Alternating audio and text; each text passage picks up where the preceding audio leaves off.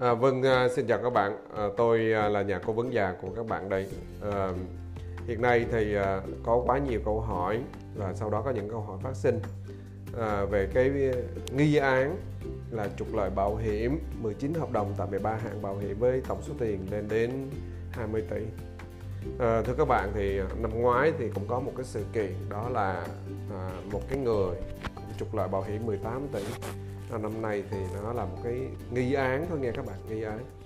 Thì rất nhiều người gửi câu hỏi về cho nhà cố vấn già, và tôi cũng mong rằng à, hôm nay thì xin hầu chuyện các bạn trên kênh podcast.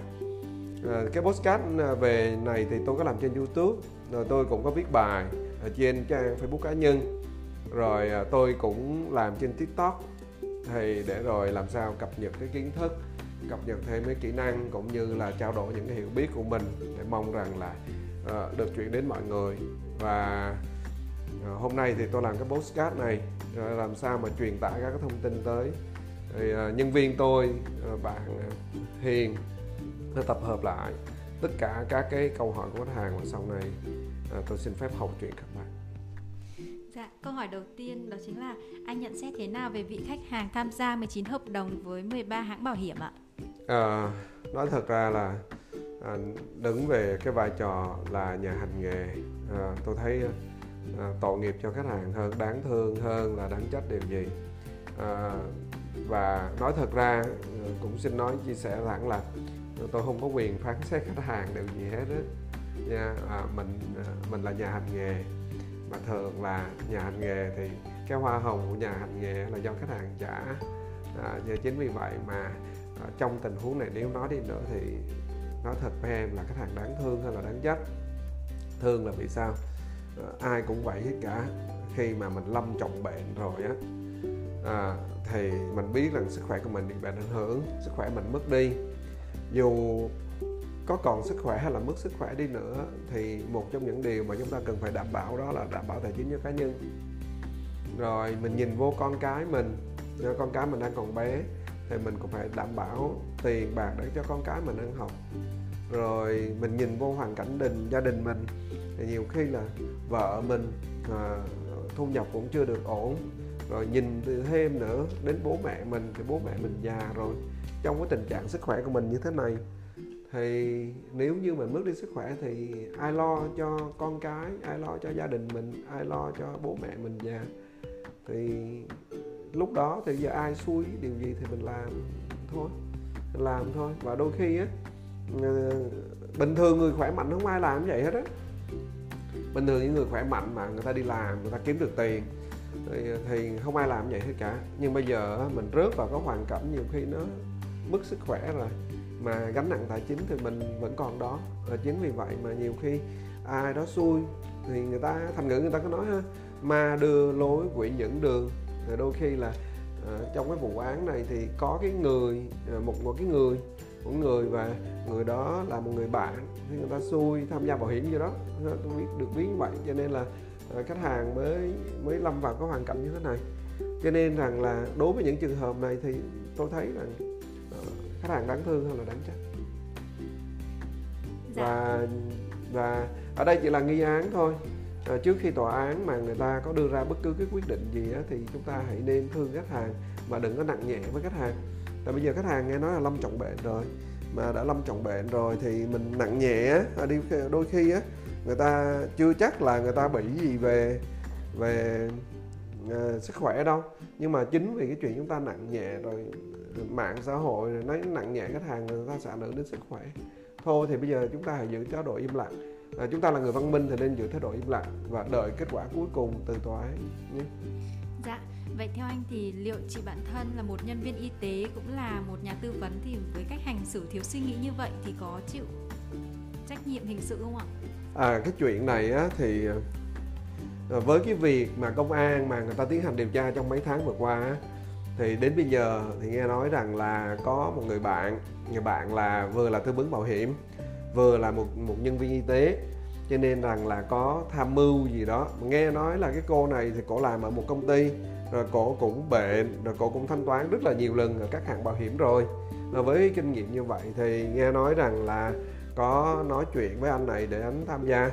Và tất nhiên là bây giờ có chuyện này thì chắc là công an có mời anh này làm việc và anh này có khai ra.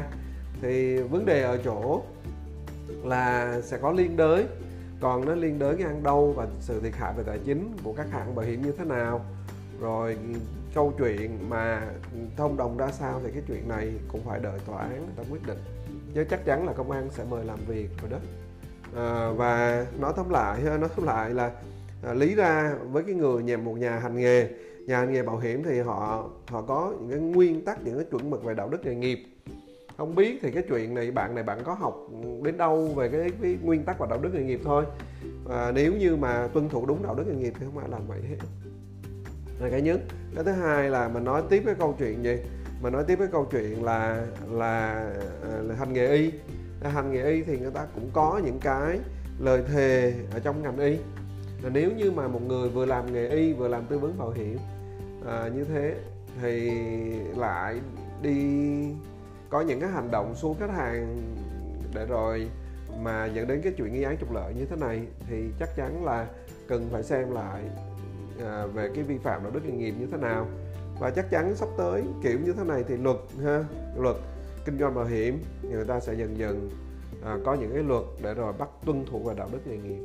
Và tôi thấy rằng đây là cái cơ hội để rồi mình có thể à, thay đổi luật kinh doanh bảo hiểm, những cái sửa đổi để làm cho lòng tin khách hàng tốt hơn. Và dần dần chúng ta là những người hành nghề thì cũng phải biết là nói ra những cái điều này, từ những cái điều này đi á, thì khách hàng mới biết. Chứ còn nếu như chúng ta có đạo đức, có chúng ta có bộ tiêu chuẩn đạo đức nghề nghiệp mà chúng ta không có nói ra thì làm sao khách hàng biết được. Và khi mà mình nói được, nếu như mình làm được những truyền thông về tiêu chuẩn đạo đức nghề nghiệp á, thì khi khách hàng biết và những người đó làm sai thì người ta biết là à, trước mặt khách hàng mà còn dám làm sai thì sau lưng khách hàng làm gì. Thì với những cái chuyện như vậy với những cái chuyện như vậy thì những cái chuyện mà vi phạm đạo đức nghề nghiệp nó bớt lại, và những cái chuyện là gây mất lòng tin cho khách hàng trên thị trường nó cũng sẽ bớt lại. Dạ.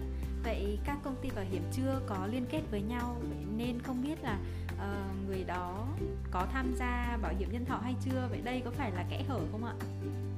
À, câu hỏi này thì thực tế à, à, hơi hơi khó hơi khó hơi khó nó hỏi vậy là là bạn đôi khi bạn phải tìm hiểu thêm một tí về luật về bảo mật thông tin. À, để để dễ trả lời câu hỏi này nhất nè thì anh xin phép hỏi như thế này: nếu em mở ra một doanh nghiệp làm kinh doanh nha, mở là kinh doanh thì em có chia sẻ thông tin khách hàng cho người khác không? Dạ tất nhiên là không rồi. À, đúng không đúng dạ. không đúng không thì, thì mình mình mình mình lấy thông tin của khách hàng mình mình chia sẻ cho doanh nghiệp khác rồi mình mất khách hàng của mình sao, đúng không? Rồi cái đó là về cái cái đó cái đó được gọi là là mâu thuẫn quyền lợi nha, mâu thuẫn quyền lợi. Nhưng mà cái đó thì chắc chắn là không có doanh nghiệp nào làm rồi. Nếu mà đặt bản thân mình, đừng nói là doanh nghiệp, em làm một cái cửa hàng em bán gì đó thôi ha, em em em có chia sẻ cái thông tin của khách hàng mình cho cái đối thủ của mình không?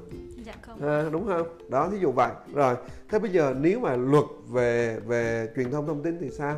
Nếu mình lấy cái gì thông tin của khách hàng mình mà chia sẻ cho người khác thì có nghĩa là mình đang lộ thông tin của khách hàng. Mà em hiểu rồi đó, lộ thông tin khách hàng thì bị phạt rất là nặng.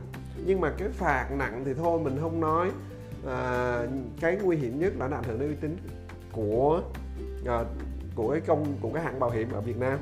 Nhưng mà chừng đó nó không có đủ đâu Hiền, mà nó gì nó còn ảnh hưởng uy tín cái tập đoàn ở trên thế giới.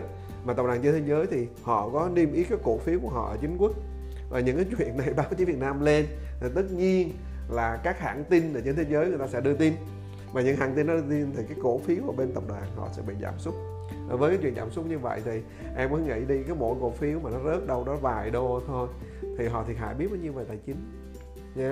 Là chính vì vậy mà à, mình làm ở mình làm mình kinh doanh, dù một tập đoàn ở Việt Nam có lớn bao nhiêu nữa, dù một tập đoàn đó có lớn trên thế giới bao nhiêu nữa, tới một quốc gia thì cũng phải thượng tôn pháp luật quốc gia đó. À, và chắc chắn là xác định lại ha, không thể nào chia sẻ thông tin khách hàng được, tại vì đó là vi phạm pháp luật. Và nếu như mà khách hàng biết được thì nói thật, khách hàng kiện là được nhiều tiền lắm á. Dạ. Yeah.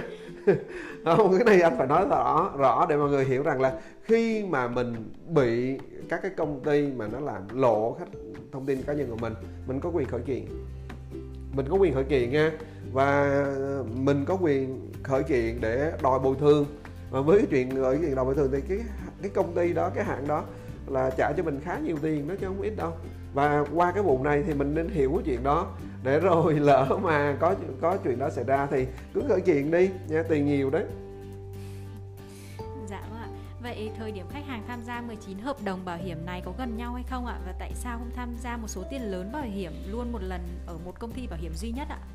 À, cái này thì chính nếu mà ban đầu nghe ban đầu á anh ban đầu anh thấy như thế này nè, đây là cái mà anh ban đầu anh thấy, đó là khi mà tiếp nhận cái cái cái uh, cái thông tin này thì nó sao mà giỏi vậy, một cái người khách hàng mà uh, qua một cái phi vụ có thể uh, kiếm được đến hai mươi tỷ thì khách hàng này giỏi quá nha. Và anh bữa hôm trong cái cái cái clip trước thì anh có nói một người giỏi như thế ha, một người giỏi như thế thì nên được huấn luyện đào tạo để kiếm rất là nhiều tiền ở trên thị trường tài chính nha. Dạ. Nói thật luôn á, tại vì gì, một phi vụ thôi mà mình có thể có được hai mươi tỷ là bằng là, là một triệu gần một triệu đô, mà một triệu đô là đạt được sự tự do về tài chính rồi. Cái đó người đó không tầm thường đâu. Nhưng mà à, qua đó thì mình mới phát hiện ra là không, là có cái cô bạn vừa hành nghề y tế mà vừa hành nghề bảo hiểm, cho nên rằng là mới gì mới mới mới làm được cái việc như vậy nhé. Thì Uh, vì sao mà không có tham gia một hợp đồng lớn? Tại vì khi tham gia một hợp đồng lớn á, số tiền bảo hiểm nó lớn á, thì các bảo hiểm sẽ soi kinh khủng khiếp lắm, soi rất là dữ. Mà cũng đâu có phải soi một mình hãng bảo hiểm đó soi đâu. uh, Khi mà mình trước khi mà ra quyết định thì mình có gửi hồ sơ qua hãng tái, hãng tái họ cũng soi thêm lần thứ hai nữa nha, soi lần thứ hai nữa. Rồi khi mà tham gia một cái hợp đồng lớn thì cái số tiền hàng năm đóng phí nó cao, đóng phí cao thì à, hãng bảo hiểm sẽ bắt chứng minh về năng lực tài chính. Năng lực tài chính là bây giờ tham gia sang năm có tiền nào đóng không. Hiện nay các hãng bảo hiểm quy định là gì, à, là mỗi năm mà đóng trên một trăm triệu phí thì phải chứng minh về năng lực tài chính. Mình có thể nộp cái bản sao kê về thu nhập, chứng minh về thu nhập, hoặc là sổ thẻ tiết kiệm, hoặc là nhà đất, vân vân và vân vân, chứng minh về doanh thu của doanh nghiệp vân vân. Nhưng mà làm như vậy thì chắc chắn là sẽ khó phát hành được hợp đồng, khi mà bị hãng bảo hiểm soi, bị chứng minh thu nhập, bị tái bảo hiểm soi vân vân và vân vân. Thì bây giờ phải có một người rành thì người ta mới chỉ cho là vẽ hợp đồng ra là mười chín cái hợp đồng. Mười chín hợp đồng thì các hãng bảo hiểm thì cũng họ có một số cái một số cái luật ở trong thẩm định là nếu như số tiền mà thí dụ số tiền là hai tỷ thì mới mới mới uh, uh, với điều kiện sức khỏe mà chuẩn á, là bình thường khỏe mạnh á, mà số tiền bảo hiểm đạt hai tỷ thí dụ vậy ha, thì uh, người ta sẽ không mời em đi khám, uh, đi kiểm tra y tế nha, không mời. Thường là nó uh, nó ở thời điểm cuối tháng á, thì với cái chuyện mà dư, số tiền dưới chuẩn thì người ta sẽ uh, sức khỏe khỏe ha, khai cái gì cũng khỏe khỏe khỏe, không có bị gì hết trơn á. Cộng với cái chuyện là vào cuối tháng nữa thì nhiều khi là qua còn uh, sẽ, sẽ được thông qua. Còn nếu như mà vượt quá hai tỷ thì buộc lòng là người ta phải mời đi kiểm tra y tế đó. Thì thì cái này là phải có một cái người nào đó tham mưu nha, yeah, người tham mưu tham mưu là biết rằng là gì, là thí dụ thay vì tham gia hai tỷ tham gia một tỷ chín thôi, cộng với sức khỏe ok hết nữa thì tất nhiên là hợp đồng sẽ qua đó. Thì họ hiểu, có một cái người nào đó rất hiểu ha. Dạ. Vậy thời điểm yêu cầu giải quyết quyền lợi so với thời điểm hợp đồng có hiệu lực đã qua thời gian chờ hay chưa ạ? À, thường ra như thế này, đã có người tham mưu rồi á, đã có người tham mưu rồi á thì người ta sẽ phải chờ.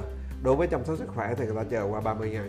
Đối với bệnh hiểm nghèo hiện nay các hãng bảo hiểm á, các hãng bảo hiểm á thì phải đợi sau chín mươi ngày, tùy hãng bảo hiểm thôi. Trước đây thì anh có làm product champion cho các hãng bảo hiểm thì họ cũng đề nghị là tình hình nó trục lợi nhiều quá, hay là mình nâng lên một trăm tám mươi ngày đi. Thì anh nói không, các hãng bảo hiểm khác thì người ta cũng chín mươi ngày thôi, thì mình cố gắng giữ chín mươi ngày. À, thì các bạn làm bên sản phẩm họ nói nhưng mà nếu mà giữ chín mươi ngày thì phải tăng phí lên một tí. Anh có hỏi rằng là tăng bao nhiêu, nói chắc là tăng thêm khoảng chừng vài trăm đồng trên một người thôi. để rồi giữ cái mức là chín mươi ngày thì nói thôi thì vài trăm đồng thì mình cũng nên tăng vài trăm đồng để giữ chín mươi ngày. Cho nên giờ này hiện nay đại đa số hãng bảo hiểm ấy, thì người ta giữ là chín mươi ngày. Sau chín mươi ngày thì à, người ta chấp nhận bảo hiểm bệnh hiểm nghèo. Cho nên rằng là ở trong trường hợp này nhìn vô thì chắc chắn là đợi nha, đợi. À, anh có nói ha, à, à, bệnh mà bệnh hiểm nghèo mà ung thư á, à, nếu mà là ung thư gan, ung thư phổi vân vân á thì phải chữa chạy ngay. À, chứ còn nếu mà ung thư giáp á thì nó cũng không có quá nguy hiểm như dạng ung thư đó. Thì chính vì vậy mà cái cô nhân viên y tế cô hiểu chuyện đó, cho nên là đôi khi cổ cũng tư vấn cho anh này để rồi trì hoãn cái việc như vậy á. Thì cái chuyện này mình đoán vậy thôi, và mình chia sẻ những cái những cái cái cái hiểu biết như vậy để rồi mọi người có rộng đường dư luận, và tất nhiên qua đó thì mình chia sẻ thêm cho xã hội hiểu thôi nha. Chứ cái chuyện này thì không phải để rồi dùng cái kiến thức này, anh không có muốn là gì à, vẽ đường cho hươu chạy, nhưng mà những cái kiến thức này trang bị cho thế hệ thanh niên. Vì thế hệ thanh niên giờ họ họ giỏi lắm, họ khôn ngoan lắm, và họ hiểu là cần làm cái gì. Dạ. Dạ, vậy điều khoản của mười chín hợp đồng này có giống nhau hay không ạ? Có sản phẩm chính và sản phẩm phụ, và năm hợp đồng đã chi trả là sản phẩm chính hay sản phẩm phụ ạ? À, sản phẩm bổ sung. À, dạ, và chín hợp đồng từ chối là từ chối sản phẩm chính hay sản phẩm bổ sung ạ? Thì nó như thế này nè. À, nếu mà mình hiểu về sản phẩm á, thì mình sẽ thấy rằng sản phẩm chính ấy, người ta chỉ chi trả khi mà bị thương tật tại bệnh viện. Thương tật bệnh viện là việc mất hoặc không thể phục hồi chức năng, còn hai trong số một phần là hai mắt, hai tay, hai chân nha. Rồi à, hoặc là người ta, ta trả tử vong. Như vậy trong trường hợp này là khách hàng chưa có tử vong và khách hàng còn chưa có thương tật tại bệnh viện. Mà nói như vậy thì thường người ta trả cái gì? Nhìn vô các cái cái cái cái thông tin mà được nhận thấy ấy, thì người ta sẽ trả bệnh hiểm nghèo. Nên thì có công ty là trả bệnh hiểm nghèo giai đoạn đầu, và có công ty thì trả bệnh hiểm nghèo giai đoạn à, cuối. Thì cái đó nó tùy vô cái mức độ tình trạng của khách hàng ở thời điểm mà người ta nhận hồ sơ thôi, thì người ta sẽ trả. Rồi người ta sẽ trả thêm cái gì nữa? Người ta sẽ trả thêm cái chăm sóc sức khỏe. Nếu mà anh ta anh anh anh anh, anh khách hàng này có tham gia chăm sóc sức khỏe, và người ta sẽ trả thêm hỗ trợ à, viện phí và phẫu thuật nếu như anh ta có nằm viện cũng như là làm phẫu thuật. Thì nó nằm đâu đó những cái sản phẩm đó thôi. À, và tất nhiên à, em còn hiểu không là à, sau khi mà lỡ mà không có qua khỏi ấy, lúc đó thì người ta sẽ trả thêm một cái đợt nữa, và cái đợt đó thì là đợt sản phẩm chính.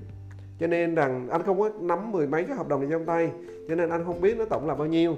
À, nhưng mà nếu như mà tham gia bệnh hiểm nghèo chăm sóc sức khỏe thôi mà hai mươi tỷ thì vài bữa khi mất đi, nhiều khi số tiền đó lại thêm một lần nữa.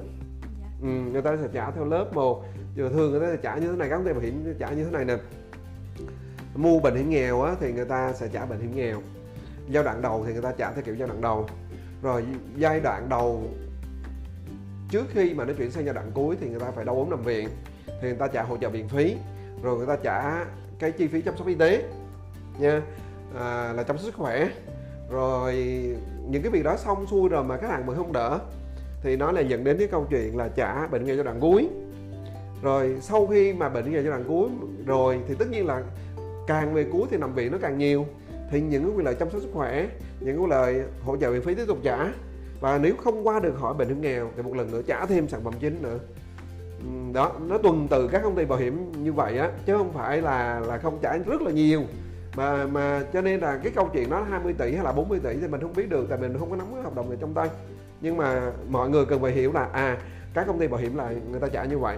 Và tất nhiên người ta trả rồi thì người ta không có khấu trừ lại nha, đáo hạn người ta cũng không khấu trừ lại những cái chuyện này, nếu như mà sống qua được đến đáo hạn. À, ok. Dạ, vậy từ hợp đồng thứ hai trở đi có phải khai báo thông tin về các hợp đồng trước đó hay không ạ? À, cái này á thì về nguyên tắc ở trên lúc mà mình làm hồ sơ gộp bảo hiểm ha, hay gọi là cái phiên thẩm định nhanh về sức khỏe cho khách hàng á, thì nó có nó có hai câu hỏi. À, một cái câu hỏi rằng là bạn có tham gia cái hợp đồng này để dùng thay thế cho các hợp đồng khác không, thì cái câu hỏi đó à, là để à, tránh cái việc là cái nhà tư vấn á, người ta phải đảm bảo chắc chắn với khách hàng là không có không có nằm ở trong cái dạng là xuống khách hàng hủy hợp đồng để mua hợp đồng cũ để mua hợp đồng mới, thì cái đó là cũng là một cái răn đe và đạo đức nghề nghiệp nha. Và cái câu đó, rồi một cái câu thứ hai là ngoài cái hợp đồng này ra nè, à, bạn còn có những cái hợp đồng ở các công ty khác không? Thì người ta chỉ cho mình hỏi là người ta chỉ nói rằng là nếu có thì mình cung cấp cái số hợp đồng thôi, mà mình không nhớ số thì người ta cũng không có bận tâm lắm. Nhưng mà người ta sẽ hỏi mình rằng là nếu như mà cái hợp đồng này nè, à, ngoài cái hợp đồng này ra bạn có hợp đồng khác thì số tiền bảo hiểm ở công ty khác là bao nhiêu? Để làm này, lấy ví dụ ở bên này là hai tỷ thì mới, mới, mới đi kiểm tra y tế, thì nếu mà mình tham gia bên này là một tỷ tám, tỷ chín thôi thì cũng chưa đi kiểm tra y tế. Nhưng mà nếu mình khai ra ở bên kia nè, ở bên kia tôi có cái hợp đồng một tỷ, ở bên công ty nọ mình có cái hợp đồng tỷ rưỡi, bên công ty kia mình có cái hợp đồng năm trăm triệu, mình bên công ty nọ mình có cái hợp đồng trong các khoảng tỷ, thí dụ vậy. À, nếu mình khai mua hết thì người ta sẽ cộng lại hết. Nếu mà người ta cộng lại hết thì chắc chắn là người ta dựa trên cái tổng số đó thì người ta phải thẩm định à, hai điều. Thẩm định thứ nhất là à, thẩm định về sức khỏe nó kỹ hơn nữa, nó phải kỹ hơn nữa. À, và chắc chắn người ta sẽ thấy rằng à, tại sao trong một thời điểm mà người này lại tham gia nhiều hãng bảo hiểm như vậy, thì chắc chắn là thẩm định viên người ta sẽ cẩn trọng hơn nữa nha.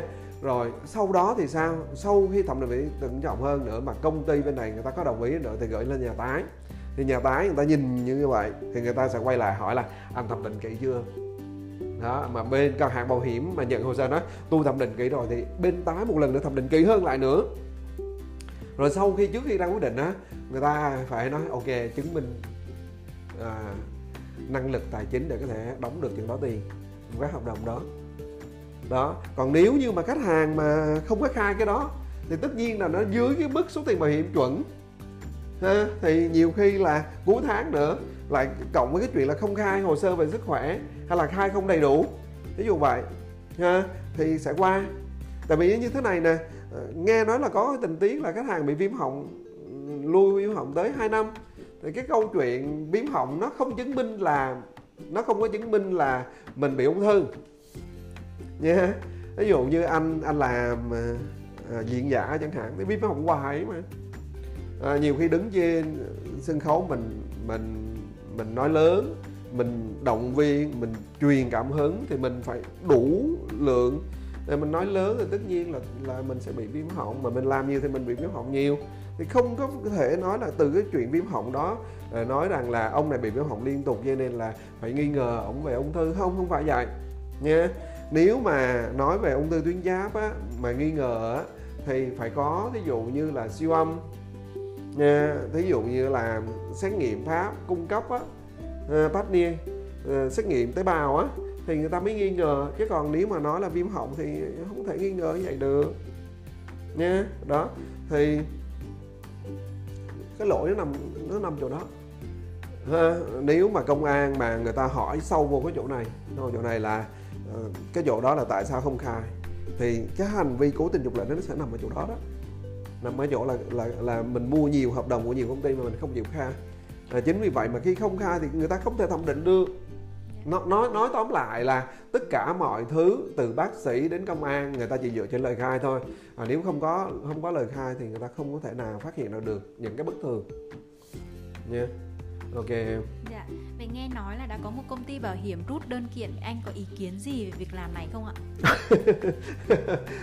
À, đồng ý là mười ba công ty và trong đó có bốn công ty đã trả rồi. Và nghe nói là có một công ty rút đơn kiện thì thật ra là không phải này nọ đâu. Thật ra thì nếu như cái công ty đó người ta chưa chi trả nha, người ta chưa chi trả thì người ta đâu có thiệt hại về tài chính, người ta đâu có thiệt hại về tài chính. Mà người ta không thiệt hại tài chính thì mắc mớ gì người ta phải giữ đơn kiện gì. À, mất công là gì? À, mất công là là là bị mang tiếng là chuyện khách hàng. Nhưng mà mọi người cũng phải hiểu nè, mọi người cũng hiểu rằng là cái việc mà bất thường này là hiệp hội bảo hiểm chuyển hồ sơ cho công an nha. Yeah, chuyển hồ, có nghĩa là các công ty bảo hiểm người ta thấy bất thường, mà với cái chuyện người ta đi họp với nhau và người ta các cái giám đốc, tổng giám đốc người ta nói chuyện với nhau thì người ta phát hiện ra trường hợp bất thường. Mà khi mà phát hiện ra trường hợp bất thường thì các, các, các em bảo hiểm như thế này nè, nói tuần tự, hàng tháng người ta có trao đổi thông tin về kinh doanh. nha. Hàng quý người ta có thể trao đổi về thông tin kinh doanh, rồi người ta cũng có trao đổi về thông tin và thanh toán quyền lợi bảo hiểm để nhà nước biết được là à, doanh thu các công ty hàng tháng là bao nhiêu, hàng quý là bao nhiêu, cái số tiền mà các công ty chi trả quyền lợi bảo hiểm là bao nhiêu. Người ta sẽ có những cái trao đổi thông tin như vậy để đảm bảo tính thanh khoản của các công ty. Hiểu không? Được không? Thì trong quá trình trao đổi như vậy thì người ta mới phát hiện ra trường hợp này, và khi người ta thấy bất thường thì người ta báo cáo lên hiệp hội. Người ta có cái hiệp hội của họ như có cái hiệp hội hành nghề của các công ty bảo hiểm nha. Thì hiệp hội thấy bất thường thì hiệp hội chuyển lên vậy thôi nha. Còn cái công ty mà nói rút đơn thì thực ra cái này là phía luật sư nói thôi, phía những người luật sư này nói thôi, chứ còn các công ty bảo hiểm nói thật ra người ta không có đời nào người ta dạy dỗ đi kiện khách hàng hết. Và nếu như mà cái công ty này, cái hãng này mà nó không không có nằm trong những số bốn cái hãng đã trả số tiền là bốn năm tỷ đó rồi á, thì họ họ nói là họ rút lui từ cái chuyện này là họ khôn ngoan. À, để tránh cái chuyện họ bị ảnh hưởng và nói là kiện tụng khách hàng, chứ không phải rằng. Còn nếu như nếu như mà những cái người những cái hãng mà đã trả tiền rồi á thì anh không tin là họ rút đơn. Tại vì sao? Nếu như mà phải giữ cái báo cáo lên hiệp hội để rồi khi nó sẽ xảy ra tình trạng là lỡ như khách hàng xác nhận là đây là vụ trục lợi, có thể là thu lại tiền được và cũng có thể không thu tiền lại được.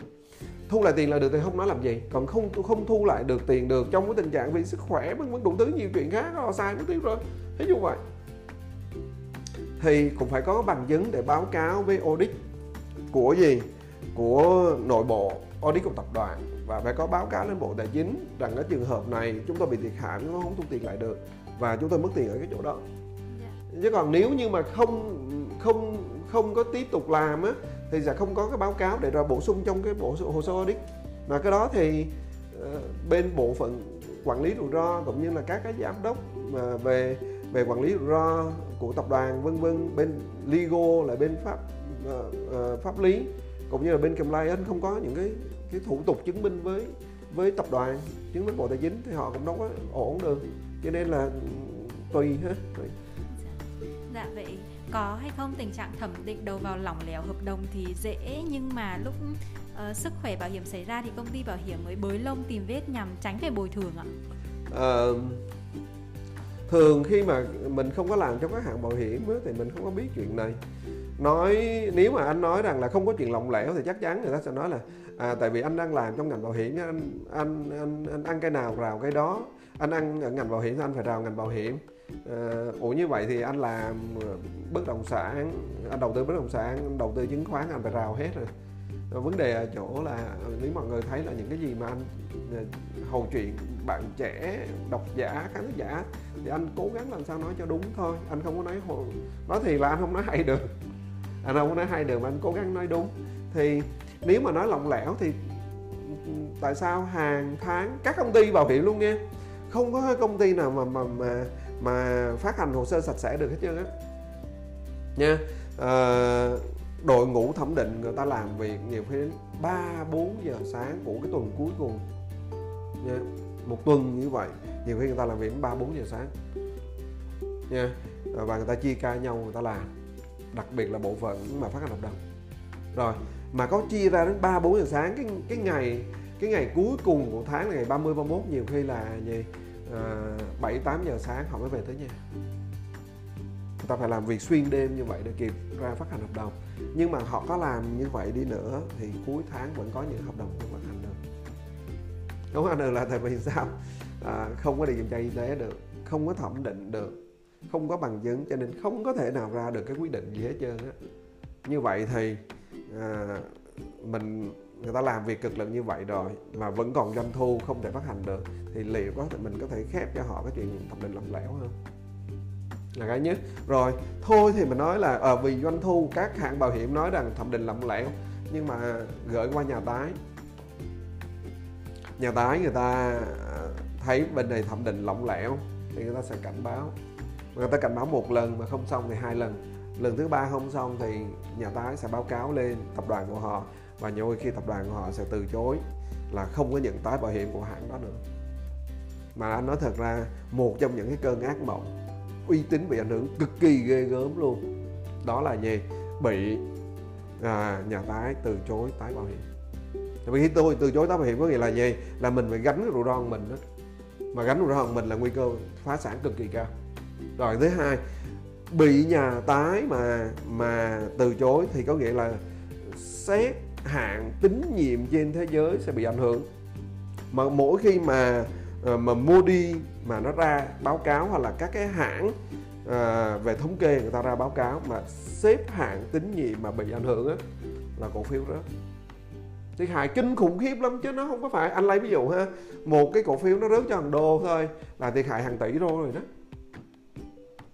Đó thì chả chả dạy làm việc đó hết chả nha. Thì không, cái này mình chia sẻ để hiểu chứ không phải là muốn làm gì đó làm đâu. Và luật kinh doanh bảo hiểm của nhà nước cũng gắt lắm chứ không phải không. Và nếu là không xong là bộ dính rút giấy phép. Mà nói thật ra thôi nha, đừng có nói rút giấy phép, chỉ cần bị phạt thôi là cũng ảnh hưởng uy tín. Và khi bị phạt ảnh hưởng uy tín là cổ phiếu lại bị ảnh hưởng đó, chứ không phải không đâu. Chứ còn mà nói rút giấy phép nữa thì thôi, chứ cổ phiếu nó rất kiểu gì, em hiểu không? Đó, nó bây giờ thế giới phẳng, thông tin biết dễ. Và em cũng hiểu rồi, à, thông tin truyền thông trên thế giới thì ai cũng cần hết. Nhà báo người ta cũng cần đưa tin, từ đó là công việc. Và từ cái chuyện đưa tin đó là công việc thì họ, thu nhập họ ở đó, à, họ biết, họ biết họ không thể không làm, vì đó là thu nhập của họ.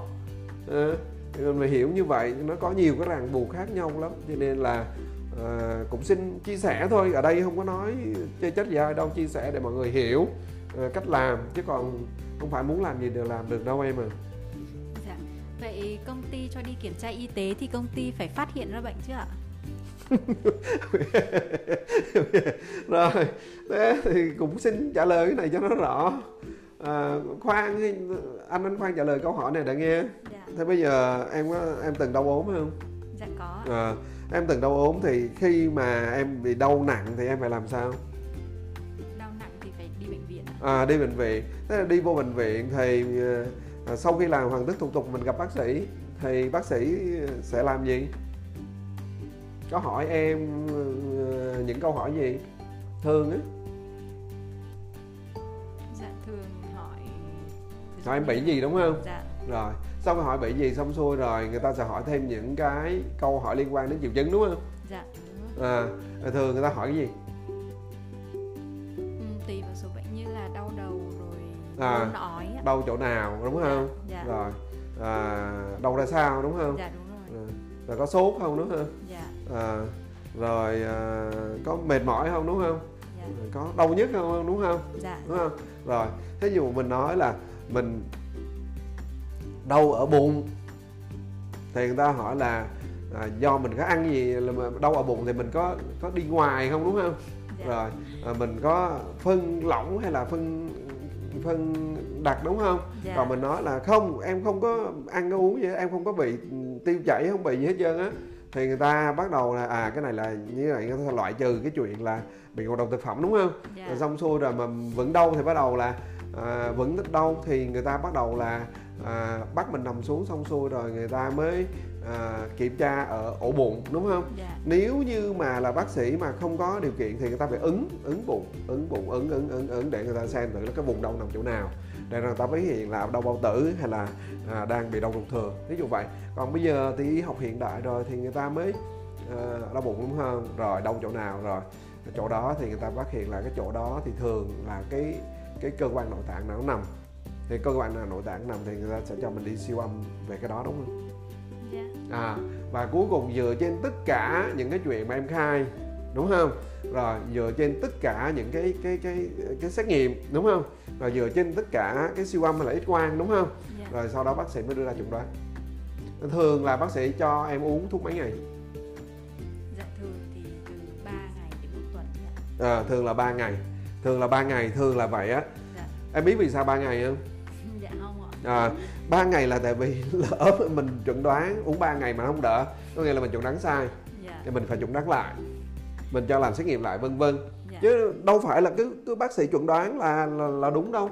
Chứ uống ba ngày đã. Chứ còn nếu mà uống bảy ngày á, năm ngày bảy ngày nhiều khi là gì à, nó tạo họa ra. Anh, anh anh lấy ví dụ ha, là người ta bị trùng thừa nhưng mà mình không đoán ra được, tại vì cái chuyện trùng thừa mình không đoán được.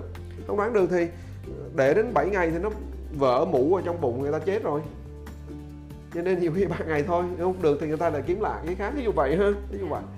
Đó, như vậy thì qua cái bằng chứng khám sức khỏe như vậy thì em thấy cái gì vậy? Bác sĩ phải làm đủ kiểu thì mới đoán được. Thế bây giờ trong cái tình trạng là người ta người ta giấu bệnh, giấu bệnh thì anh là nhà hành nghề thì anh chỉ biết tư vấn thôi. hai mươi năm đi nữa thì anh cũng có tí kinh nghiệm về y tế, nhưng điều đó không có nghĩa là cái gì anh cũng biết. Thì anh đâu có học y ra. Rồi à, mình gửi về hồ sơ về nhân viên thẩm định thì nhân viên thẩm định đâu có gặp trực tiếp khách hàng. Yeah. Nha. Rồi chính vì vậy những cái lời khai như vậy á thì phải nhờ một cái bác sĩ ở một cái trung tâm y tế nào đó nha, bác sĩ ở trong một cái trung tâm y tế nào đó, và để rồi người ta kiểm tra lại tất cả các lời khai của khách hàng. Yeah. À, mà nếu như kiểm tra lại các cái lời khai khách hàng mà khách hàng không chịu khai đúng thì công ty bác sĩ chỗ đó cũng không thể nào phát hiện được. Giờ cái này anh dễ lắm, cái này rất là dễ. Bữa nào á à, em có ốm em đi khám nha, em tới bác sĩ nào đó. Dạ. Xong xô rồi em nói bác sĩ như thế này: đố bác sĩ tôi bị bệnh gì, thì em sẽ nhận được câu trả lời của bác sĩ ngay lập tức liền. Dạ. Nha, có nghĩa là ý cái câu này nói rằng là nếu mà khách hàng đã cố tình giấu bệnh, không có cách nào mà công ty mình phát hiện được hết cả, mặc dù đo cho đi kiểm tra y tế. Dạ. Nha.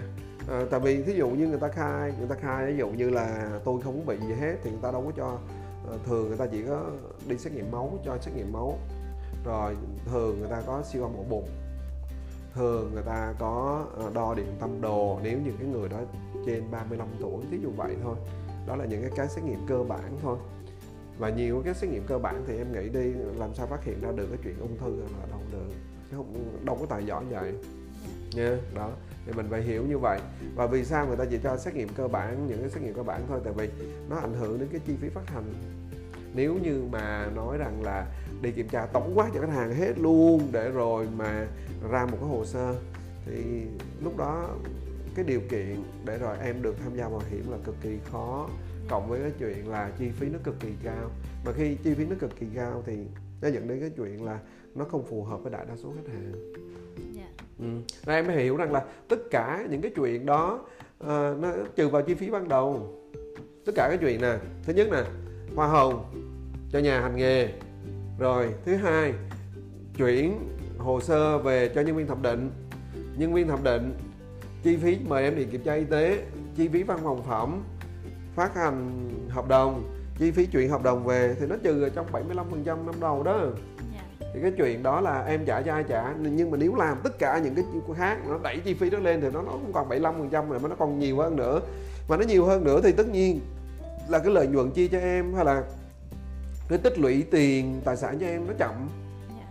Mình mình mới làm ngang đó thôi mà mấy năm đầu tiên hủy hợp đồng nhận không không được như số tiền như ý, còn bị khách hàng mắng cho nữa, huống hồ gì mà làm thêm nữa thì còn lại bao nhiêu để giận nha. Yeah.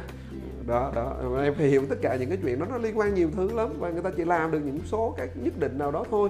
Người ta làm là vì hãng của họ và cũng làm vì khách hàng nữa, người ta phải cân nhắc nhiều thứ nha. Yeah. Dạ vâng ạ. Vậy có ý kiến cho rằng là bảo hiểm chỉ để kiếm tiền chẳng tốt đẹp gì, à, ăn của mấy ông bảo hiểm không dễ, thì anh có suy nghĩ gì về ý kiến của vị khán giả này? Mình thông cảm với khách hàng khi mà khách hàng người ta có những cái trải nghiệm nó không thực sự tốt á, thì nói vậy là vẫn còn nhẹ đó. Nhiều khi anh bị phang cho những cái câu còn nặng nề hơn nữa. Rồi đôi khi anh đôi khi anh đi tư vấn với đội ngũ nhiều khi còn bị phóng cho cái chổi nữa kìa. Dạ. Cho nên nếu mà khách hàng mà có nói như vậy thì thương họ, thông cảm cho họ thôi. Bảo hiểm mà em, nói cho cùng đi nữa thì bảo hiểm, các hãng bảo hiểm họ cũng phải là những người kinh doanh chứ, người ta cũng phải là làm từ thiện. Dạ. Nha. Và ngay cả bảo hiểm y tế, bảo hiểm xã hội đi nữa thì quỹ bảo hiểm y tế, quỹ bảo hiểm xã hội vân vân thì uh, giám đốc ở đó người ta cũng phải đảm bảo cái quỹ đó lành mạnh, quỹ đó phải dương, tránh cái chuyện bị vỡ quỹ nha. Uh, thì đó là cái cái mà làm cho xã hội mà người ta còn làm như vậy thì huống hồ gì công ty người ta làm kinh doanh nha. Uh, và tất nhiên uh, nói là ăn tiền ở bảo hiểm á, khó hay là dễ thì thật ra bảo hiểm thì như thế này. Mua dễ thì khó đòi, mà mua khó thì dễ đòi. Nó chỉ đơn giản vậy thôi. Vậy thì thế nào là là mua dễ thì khó đòi? Đơn giản thôi mà. Mua số tiền bảo hiểm à, dưới chuẩn á. Ví dụ à, hai tỷ mới được, mới, mới, mới được đi kiểm tra y tế, thì mình mua tỷ chín năm chục thôi. Rồi sau đó mình họ hỏi gì về sức khỏe, mình kêu không không có không, không có khỏe khỏe khỏe khỏe khỏe khỏe khỏe khỏe khỏe không bị gì hết, vân vân. Thì tất nhiên là người ta phải tin mình chứ, người ta không thể nào không tin mình được nha. Tại vì lúc mà một cái nhà hành nghề nói chuyện với khách hàng á thì họ phải tôn trọng nhau. Khách hàng khai gì họ tin đó à. Tại vì họ sẽ không nói như thế này được: ủa tôi thấy chồng trắng cô vàng, da cô vàng như vậy mà cô không bị gan sao, ví dụ vậy. Khi hỏi đến câu hỏi về gan á ha, uh, thì nói như vậy có nghĩa là mình gì mình tổn thương khách hàng, mình tổn thương khách hàng, mình không tôn trọng khách hàng. Không tôn trọng khách hàng thì làm sao làm được hợp đồng. Mình chỉ có cái báo cáo là sau khi mà thập, uh, thu thập hết những cái chuyện đó rồi, mình có cái báo cáo riêng thì mình sẽ biết là cổ có nói với tôi là cổ không bị gì về gan, nhưng mà tôi thấy rằng là mắt cổ vàng, da cổ vàng. Nhưng mà cái câu chuyện đó thì cũng phải nhờ bác sĩ. Tại vì cái chuyện mắc vàng da gan thì cái nhà hành nghề chưa chắc người ta đã nói đúng, nhưng mà qua bác sĩ thì người ta mới phát hiện ra là không phải gan mà cái cô này bị thiếu máu. Yeah. Đó, ví dụ vậy. Thì nếu mà gán cho cổ gan thì không hợp hợp đồng không phát hành được. Còn thiếu máu thì nhiều khi là có thể bổ sung, có thể tạm hoãn, hoặc là có thể tăng phí, hoặc là nó thiếu máu không có đáng gì hết thì người ta vẫn cho hợp đồng phát hành bình thường. Cho nên nếu mà cái số tiền nó bên dưới cộng với cái chuyện là mình khai khỏe khỏe khỏe hết thì cái đó người ta gọi là mua dễ. Yeah. Trong đó mình có bệnh mình không khai, ví dụ như cao huyết áp mình không khai, ví dụ như tiểu đường mình không khai, ví dụ ho hèn suyễn mình không khai, ví dụ vậy đi, này có nghĩa là mình mua bảo hiểm cái kiểu dễ và người ta tin mình thì người ta phát hành hợp đồng. Phát hành hợp đồng thì đến lúc mà họ thanh toán thì người ta mới phát hiện ra. Mà nếu phát hiện ra lỡ mà trả rồi á, cái tiền trả đòi cũng không được nha, cũng khó đòi lắm, khó đòi lắm nha. Còn nếu mà phát hiện ra là khách hàng không có trung thực thì mình từ chối trả, mà mình từ chối trả thì cũng cười trừ, không ai làm gì được đâu hết. Đa, đa số ở trong ngành là khi phát hiện ra khách hàng à, làm như vậy thì cuối cùng là cười trừ thôi, không có làm gì được hết nha. Rồi à, do cái vụ này nó đến hai mươi tỷ cho nên rằng là phải báo cáo hiệp hội. Chứ còn mà thí dụ như mà khách hàng à, bị không khai sức khỏe đầy đủ để rồi à, không có nhận cái tiền thanh toán là năm bảy chục triệu mà công ty hàng bảo hiểm phát hiện ra thì cười nha. Và hàng bảo hiểm cũng không có dám làm gì khách hàng nha. Đó thì gọi là mua dễ khó đòi. Còn nếu mà mình làm trong cái chuyện là mua khó thì nó dễ đòi. Mua khó là gì?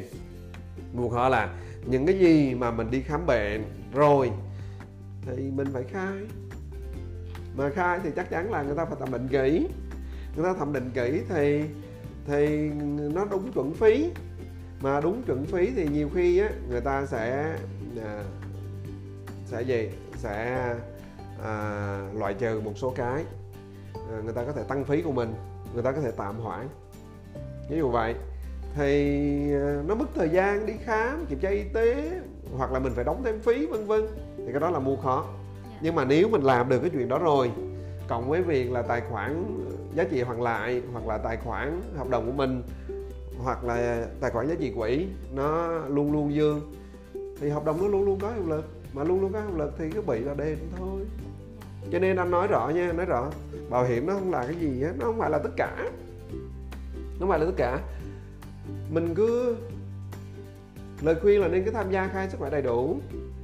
Nếu như mà vì cái tình trạng sức khỏe mà người ta không có cấp hợp đồng cho mình, không sao đâu. Người ta không cấp hợp đồng cho mình không có nghĩa là mình có vấn đề về sức khỏe, không phải vậy. À, người ta không cấp hợp đồng cho mình là người ta biết rằng là nếu cấp hợp đồng cho mình đó, thì cái hợp đồng này họ không có lãi. Người ta kinh doanh mà, kinh doanh người ta có lãi thì người ta mới, mới mới cấp hợp đồng cho mình. Chứ còn nếu trên tình trạng là biết cấp hợp đồng mà người ta biết rằng người ta có thể bị lỗ, hoặc là người ta gì, người ta không có lãi thì người ta không cấp vậy thôi. Cho nên là mình cứ khai đầy đủ. Nếu vì cái tình trạng sức khỏe mình mà họ không cấp thì không sao cả, không sao cả. Mình biết là à như vậy là tôi không được bảo hiểm, Mà tôi không được bảo hiểm thì tôi có gia đình thì tôi mua bảo hiểm cho chồng tôi, mua bảo hiểm cho con tôi, cũng đóng giá đâu. Yeah. À, thì cái nó nó cũng là mua cho chồng cho con cũng là cách để bảo vệ thu nhập cho chồng, mua cho con là để bảo vệ tài sản cho mình. Tại vì lỡ con đâu có mình đừng có thay mình chích tiền túi thì nó có bảo hiểm trả thì mình tránh bán đi tài sản, tránh rút cái sổ tiết kiệm, tránh bán đi một mảnh vườn, mảnh đất như vậy để chữa trị cho con thì mình giữ gìn được tài sản, nó như vậy thôi. À, còn mình biết là không có được rồi đó, nhưng mà hưu trí thì mình cần phải cần giáo dục của con mình cần phải có, thì lúc đó là biết là không có tham gia bảo hiểm được rồi thì bây giờ tôi phải nỗ lực. Nỗ lực làm cái gì? Nâng cấp mình lên, nâng cấp mình lên. Bây giờ bảo hiểm không được thì bây giờ mình nâng cấp mình lên để mình đầu tư bất động sản, mình đầu tư tài chính, chứng khoán, đơn vị quỹ, vân vân. Mà muốn tham gia những lĩnh vực đó thì mình phải nâng cấp mình lên, mình giỏi lên, mình có cash nhân bi và mình có rất là nhiều thứ khác để rồi mình làm, để mình hoàn thành kế hoạch tài chính cho mình. Thì nếu mình làm được điều đó thì uh, mua khó nhưng mà dễ đòi, nó đơn giản vậy thôi. Cái đó là yếu tố hết sức đơn giản, là khi mà cái nhà hành nghề mà người ta tiếp xúc mình, người ta làm hồ sơ thì mình có mình cứ khai sức khỏe trung thực đi, vậy thôi. Mà nhiều khi là thà là một lần để mình biết là được bảo hiểm hay là không được thì tốt, an tâm tôi làm việc của tôi, không được tôi cũng an tâm quên nó đi, tôi mua bảo hiểm cho người khác, tôi nâng cấp bản thân lên, tôi làm việc bằng cái công cụ của đội tài chính khác. Nó chỉ đơn giản vậy thôi chứ không có gì phức tạp đâu. À, nha, thì cái này nói thật, anh có nói thẳng vậy thôi. À, nghe thì nó hơi, anh xin lỗi, nghe hơi khó chịu, nhưng mà thà là mình nói thẳng với nhau như vậy. Bảo hiểm mà không cần phải nói hay, đúng đủ là được. Dạ, dạ vậy theo anh qua vụ việc này thì ảnh hưởng như thế nào đến nhận thức của xã hội về bảo hiểm nhân thọ? Anh có thấy một vị luật sư nào đó đang nói là uh, trục lợi như vậy mà đưa ra tòa sợ khách hàng người ta thế này thế kia, à, sợ là khách hàng sẽ có cái ánh nhìn không tốt về phía công ty bảo hiểm vân vân. Thì anh cũng xin nói rõ là đây là vụ hiệp hội trình lên, vụ này là hiệp hội bảo hiểm, người ta thấy bất thường thì người ta trình lên Bộ Công an nha. Rồi à, thứ hai nữa là gì? À, nếu mà các bạn thấy là kỳ vừa rồi có một nhà báo bên một cái tờ báo rất là nổi tiếng viết những cái điều không đúng về bảo hiểm, thì hiệp hội người ta thấy không đúng thì người ta cũng gửi công văn qua bên gì, gửi công văn qua bên cái cái cái nhà báo, cái báo đó để rồi là là nhờ tổng biên tập bên đó chứng chỉnh cái cái cái nhà báo đó, à, để rồi có những cái bài viết cho nó đúng. Thực ra thì viết đúng thôi, đừng có viết sai. Thì trong cái đó họ viết sai thì buộc lòng là phải có chứng chỉnh. Thì cái vụ cũng tương tự như vậy, thấy thanh toán tính thường thì hiệp hội người ta có gửi hồ sơ qua Bộ Công an, à, nói như vậy thôi. Tất nhiên qua vụ này thì uh, đâu phải là hãng bảo hiểm kiện gì khách hàng đâu, mà cái đó là cái thông lệ mà khi mình thấy bất thường thì trên thế giới người ta làm vậy. Thì mình bây giờ xã hội Việt Nam càng lúc càng văn minh, các uh, anh chị ở bên các cơ quan quản lý thì người ta cũng được đi du học từ nước ngoài về mà. Người ta thấy ở bên đó như thế nào thì người ta lại mang về đây để người ta trình chính phủ, trình quốc hội để áp dụng thôi. Đó, thì với những cái chuyện đó thì sao? Với những cái chuyện đó thì thì thì uh, triển khai mà làm. Nó chỉ vậy thôi chứ nó không có vấn đề gì hết cả. Uh, vậy thì sao? Vấn đề còn lại là uh, vấn đề truyền thông. Uh, thì đó thì anh nói rằng gì? Anh phải làm podcast ha, anh phải làm YouTube ha, anh phải làm TikTok. TikTok thì có nhiều nhóm là ba phút thôi, nhưng mình sẽ làm nhiều số để rồi mình giúp cho khách hàng hiểu, và cái buổi hôm nay giúp cho mọi người hiểu nè nha. Và nói thật ra khách hàng luôn luôn là thượng đế, à, và chúng ta phải giúp cho khách hàng mình biết đúng và hiểu đủ. À, đừng có nói cái gì đó mà làm cho khách hàng là thanh niên, thế hệ trẻ người ta cảm thấy mơ hồ.